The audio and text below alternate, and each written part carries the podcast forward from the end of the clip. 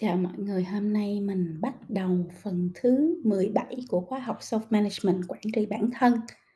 Thì trong cái phần thứ 17 này là một cái phần khác về cái sự rèn luyện nhận thức cũng như là quản trị cảm xúc. Với cái chủ đề mình chia sẻ với nhau ngày hôm nay đó là vũng lầy cảm xúc ha. Vũng lầy cảm xúc là cái gì?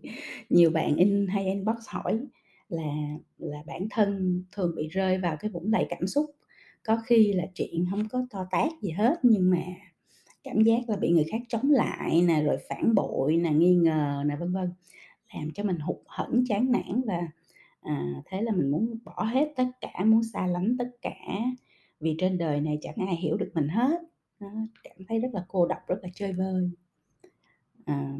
Con người thì thật ra ai cũng đều bị hoàn cảnh và cảm xúc chi phối hết các bạn. Hồi còn trẻ thì Phi Vân vẫn bị như thế thôi. May mắn là trên cái hành trình cuộc sống thì Phi Vân đã học được những cái bài học giúp cho mình lướt qua được khỏi những cái vũng lầy này, không có bị rơi vào trong đó, không có bị loay hoay ở trong đó, và cũng không có mất thời gian để cố gắng bắt mình phải thoát ra. Thì bây giờ với cái trải nghiệm đó trong cuộc sống thì Phi Vân muốn chia sẻ một số những cái cách mà nó sẽ giúp cho các bạn, nếu mà chưa có rơi vào cái vũng lầy thì sẽ lướt qua được khỏi cái vũng lầy đó, không có bị rơi vào. Còn nếu mà đã lỡ rơi vào rồi thì sẽ tìm được cho mình cái cách để mà thoát ra khỏi đó và sau này sẽ không có bị rơi ngược lại một lần nữa vào trong đó. Bởi vì nó rất là mệt mỏi, rất là mất thời gian, rất là tào lao á các bạn. Thì những cái cách mà Phi Vân sử dụng để mà lướt qua khỏi cái vũng lầy cảm xúc này nó như thế nào, Phi Vân chia sẻ cho các bạn trong cái phần thứ 17 này của khóa học quản trị bản thân nha. Thứ nhất á, là biết cái mục đích sống của bản thân là cái gì. Phi Vân nghĩ cái này là quan trọng nhất á. Mình sống mà mình không biết tại sao mình sống để làm gì, xong rồi mình sinh ra mình sống 70 năm gì đó cái mình mất. Có nhiều người bạn của Phi Vân là ở tuổi 50 là đã mất rồi, đúng không? Vì nhiều cái hoàn cảnh rủi ro khác nhau, so là mình sẽ tự hỏi là ủa vậy thì mình sinh ra mình sống 50 năm, 60 năm hay 70 năm đó xong rồi mình chết để làm gì vậy ta? Sao mà nó vô lý đến như vậy đâu? Không lẽ mình sinh ra chỉ để đi làm, để đấu tranh với thế giới, để rơi vào những cái vũng lầy cảm xúc như thế này, khổ sở đau khổ gì tùm lum tà la hết, không hạnh phúc gì hết, không vui vẻ gì hết, xong rồi mình biến mất thì nó quá vô lý đi. Các bạn có nghĩ vậy không? Bao giờ các bạn ngồi xuống các bạn nghĩ là quá vô lý. Nếu mà mình không có biết cái mục đích sống của mình, cái sứ mệnh của mình sinh ra để làm gì. Câu hỏi đầu tiên và quan trọng nhất trong mọi vấn đề bao giờ cũng là why á, tại sao? Tại sao tôi làm chuyện tôi làm? Why, tại sao? Tại sao ta lại có mặt ở đây? Tại sao ta sinh ra trong cõi đời này? Đúng không? Tại sao ta làm việc cực lực mà vẫn không hạnh phúc?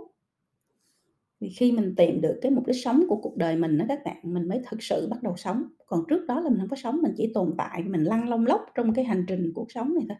Mình bị giống như là như bèo dạt mây trôi á, là như lục bình, mình nước nó đẩy tới đâu, gió đẩy tới đâu thì mình trôi tới đó thôi, chứ mình thật sự không có sống luôn. Nghe rất là đau đúng không? Hành trình nó trả lời câu hỏi why, tại sao, thật ra không có dễ các bạn. Cái hành trình này trả lời cái câu hỏi why đó nó không dễ chút nào hết. Nó đòi hỏi mình phải quay lại, mình phải chất vấn chính mình phải đối thoại với chính mình im lặng lắng nghe chính mình. Đây nó không phải là chuyện của một ngày hai ngày, đừng có vội vã. Mình hãy bắt đầu cái câu hỏi và hãy nhẹ nhàng đối thoại với bản thân cho đến khi nó vỡ ra, cho đến khi mình ngộ ra, cho đến khi mình tìm ra thì thôi. Nhưng nó là cả một cái hành trình quay trở về để mà đối diện và đối thoại với chính bản thân mình. Nhưng mà các bạn nhớ một điều là khi câu hỏi này mình đã hỏi thì câu trả lời nó sẽ xuất hiện. Còn cả đời mà mình chưa bao giờ hỏi why, tại sao mình lại sinh ra trong cuộc đời này, để làm cái gì, mục đích cuối cùng là cái gì. Và ngày mình ra đi khỏi cái thế gian này thì cái legacy, cái di sản mình để lại là cái gì.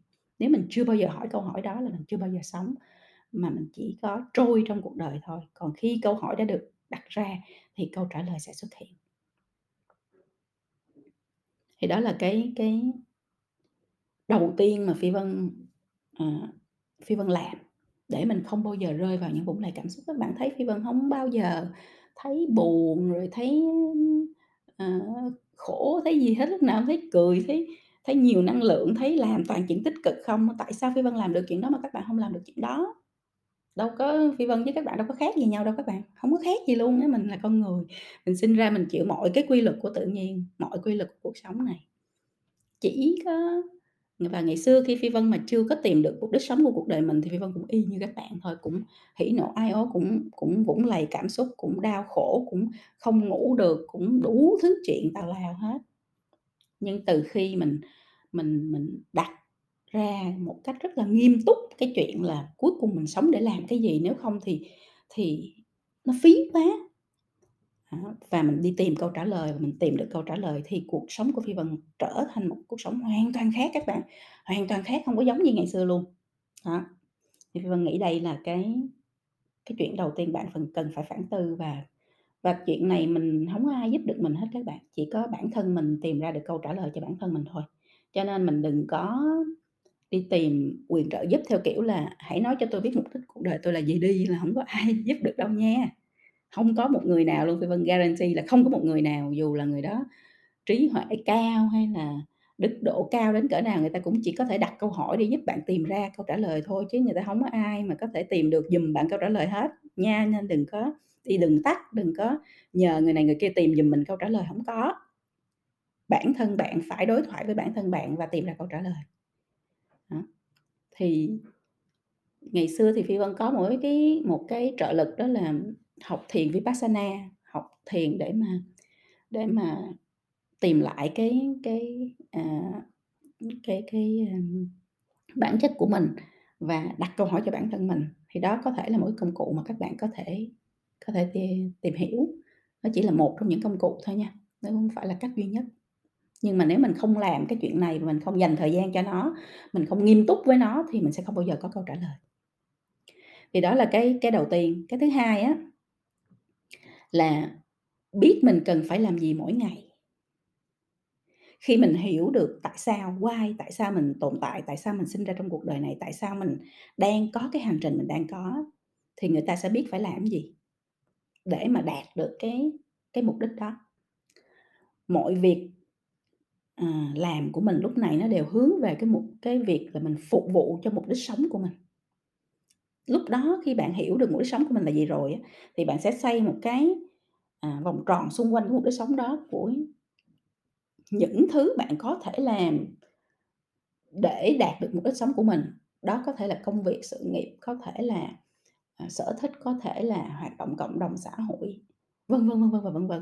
Tất cả mọi thứ nó sẽ xoay quanh cái trục đó, cái trục là chữ why, và mọi thứ khác nó sẽ xoay quanh đó. Còn nếu như mình không có cái trục á thì tất cả mọi thứ mình làm á các bạn, nó không có xoay quanh cái gì hết, và nó rất là tán loạn, nó tứ tung, nó nhìn có vẻ làm rất rất rất là nhiều thứ nhưng mà nó không có kết nối với nhau, và nó không có tạo được cái sức mạnh tổng hợp cho nhau. Các bạn nhớ là ông Tim Cook á, CEO của Apple á, trong một cái phát biểu với sinh viên trường đại học Glasgow, ông đã nói như thế này: Don't work for the money. If you work for the money, you will wear out fast, or you never make enough and you will never be happy. Dịch á, cái câu này ra á, là đừng làm chỉ vì đồng tiền. Nếu bạn làm vì đồng tiền á, bạn sẽ mệt mỏi, hoặc là tiền chẳng bao giờ đủ và rồi bạn sẽ chẳng hạnh phúc chút nào. Và ông khuyên những người trẻ là nên đi tìm ra giao điểm giữa đam mê của bản thân và cái mong muốn được làm điều gì đó có ích để phục vụ cho cộng đồng và phục vụ cho con người. Tức là một cái mục đích larger than life, một cái mục đích nó lớn hơn là những cái dục vọng, những cái mong muốn rất là tầm thường, rất là nhỏ bé, hạn hẹp của con người. Vì mình khi mình chỉ sinh ra làm việc và phục vụ cho những cái mong muốn rất là con người của mình về ăn uống mặc đẹp rồi là có tiền đi chơi đồ này nọ đó, thì mình sẽ không có bao giờ mà mình cảm thấy thỏa mãn và hạnh phúc hết. Còn nếu như mình làm một cái gì đó mà nó phục vụ cho một cái mục đích lớn hơn những cái điều nhỏ bé trong cuộc đời này, thì mình sẽ luôn luôn cảm thấy cực kỳ hạnh phúc, bởi vì mình là một phần của một cái gì đó lớn hơn những cái hạn hẹp của cuộc đời này đó.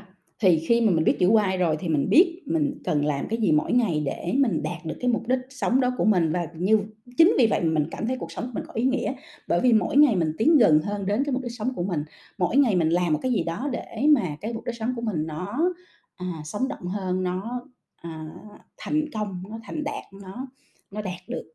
Đúng không ạ? Và vì mình làm như vậy rất có giá trị, rất có mục đích, cho nên mình cảm thấy vui vẻ, mình cảm thấy thoải mái, mình cảm thấy bình an, chứ không phải là mình làm một cách rất là chơi vơi mà mình không biết tại sao mình làm. Cái thứ ba là cái mà Phi Vân nói hoài ở nhiều cái, bằng nhiều cái cách thể hiện khác nhau á, là viết câu chuyện của đời mình, của chính mình. Đã là con người thì mình thường hay bị ảnh hưởng bởi mọi người xung quanh, và mình có thể học từ họ, lắng nghe và suy ngẫm những điều người khác chia sẻ. Nhưng mình đừng có bao giờ ép mình là mình phải sống theo người khác, mình phải sống cuộc đời của người khác, mình phải là câu chuyện của người khác. Mỗi người chúng ta mình có một câu chuyện rất là riêng, một cuộc sống và hoàn cảnh rất là riêng. Mỗi con người chúng ta sinh ra là một cái bản thể độc đáo của vũ trụ, và ta thật ra chỉ có thể giữ vững được những nguyên tắc do mình đặt ra cho bản thân mà thôi, đúng không các bạn?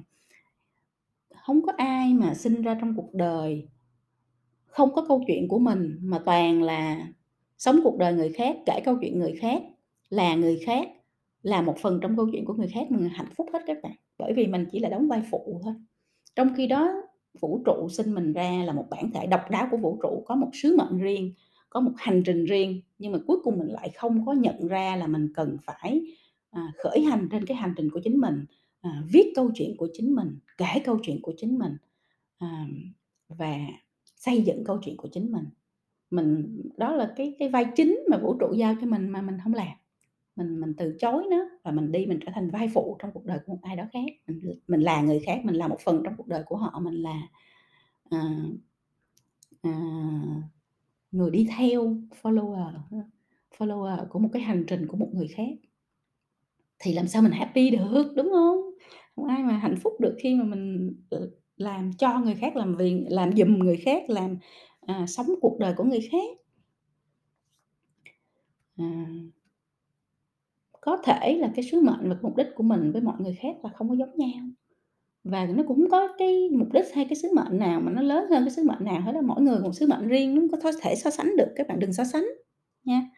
Chị Phi Vân có một cái mục đích sống khác, một cái sứ mệnh khác, các bạn có một cái sứ mệnh khác, mỗi người một sứ mệnh khác nha. Không lớn nhỏ, không so sánh được. Mình chỉ cần hoàn thành cái sứ mệnh đó của mình và mình hạnh phúc với nó là được rồi, chứ đừng có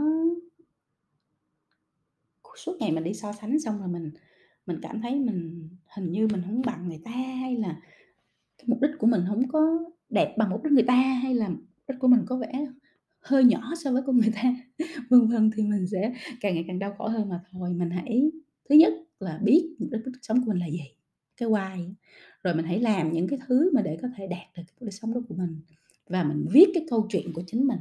Thì câu chuyện của chính mình nó luôn luôn là một câu chuyện hay, còn câu chuyện mình đi vay mượn, mình kể giùm thì dù cho mình có make up nó cỡ nào đi chăng nữa thì nó vẫn là một cái thứ nó rất là giả tạo, nó không có authentic, nó không có là nguyên bản, và nó không là nguyên bản thì nó không thể là tác phẩm hay được, nó là tác phẩm vay mượn nha các bạn. Khi mình biết mình sống vì điều gì, biết mình hôm nay cần phải làm gì để hoàn thành cái mục đích sống đó, biết mình phải làm theo cái cách riêng nào, thì mọi cái cảm xúc tiêu cực, mọi cái sự chỉ trích hay gièm pha của người khác thật ra là nó không có liên quan gì đến cuộc sống của mình hết, bởi vì mình đang làm cái mình cần làm, và chỉ có mình biết nó nên như thế nào thôi, đâu có ai khác biết đâu. Đừng có sống vì những cái comment của người khác. Bây giờ tất cả chúng ta đang bị sống vì comment người khác không á. Post trên Facebook coi người ta comment gì rồi sống theo cái cảm xúc đó. Comment tốt thì vui, comment xấu thì rơi vào vũng lầy cảm xúc, để làm gì? Tại sao cuộc đời của mình mà phải phải Mình phải để cho cuộc đời của mình nó bị phụ thuộc vào những cái gì người khác nói hay những cái gì người khác nghĩ. Còn mình nghĩ gì, mình cảm thấy cái gì, tại sao mình không có tập trung vào trong đó? Cuộc đời của mình mà, đúng không? Hãy để cho tác giả của những cảm xúc tiêu cực ấy, họ tự phải giải quyết vấn đề của họ. Họ comment tiêu cực là tại vì bản thân họ là con người tiêu cực, họ có quá trời vấn đề họ không giải quyết được, họ đi họ thảy cái thuốc độc đó vào trong nhà mình, rồi tự nhiên mình chụp lấy cái thuốc độc đó xong mình đau khổ là sao, đúng không? Cái vũng lầy cảm xúc mà chúng ta nói ở đây đó là mình nhận thuốc độc của thế giới bên ngoài, mình tự hủy hoại bản thân mình tự hủy hoại cuộc đời mình tự làm cho mình đau khổ. Còn nếu người ta thảy thuốc độc vào nhà, bạn ngăn lại, bạn không cho nó rơi vô thì thôi, chứ làm gì có cái vũng lầy cảm xúc, không có. Nên là trong cái phần quản trị bản thân mình thì cái việc mình quản trị được cái hành trình của mình, không cho phép người khác ảnh hưởng tới nó, không cho người khác dẫn dắt nó, không cho phép người khác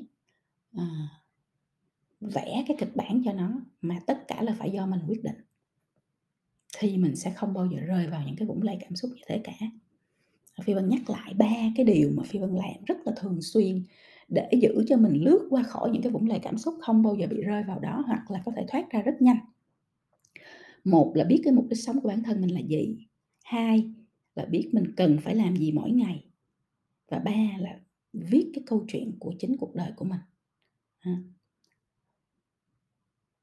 Và nhờ như vậy mà Phi Vân có được như ngày hôm nay, có sống rất là vui vẻ, rất là hạnh phúc, rất là nhiều ý nghĩa và luôn luôn có đầy năng lượng để làm rất là nhiều thứ khác nhau để chia sẻ với lại mọi người.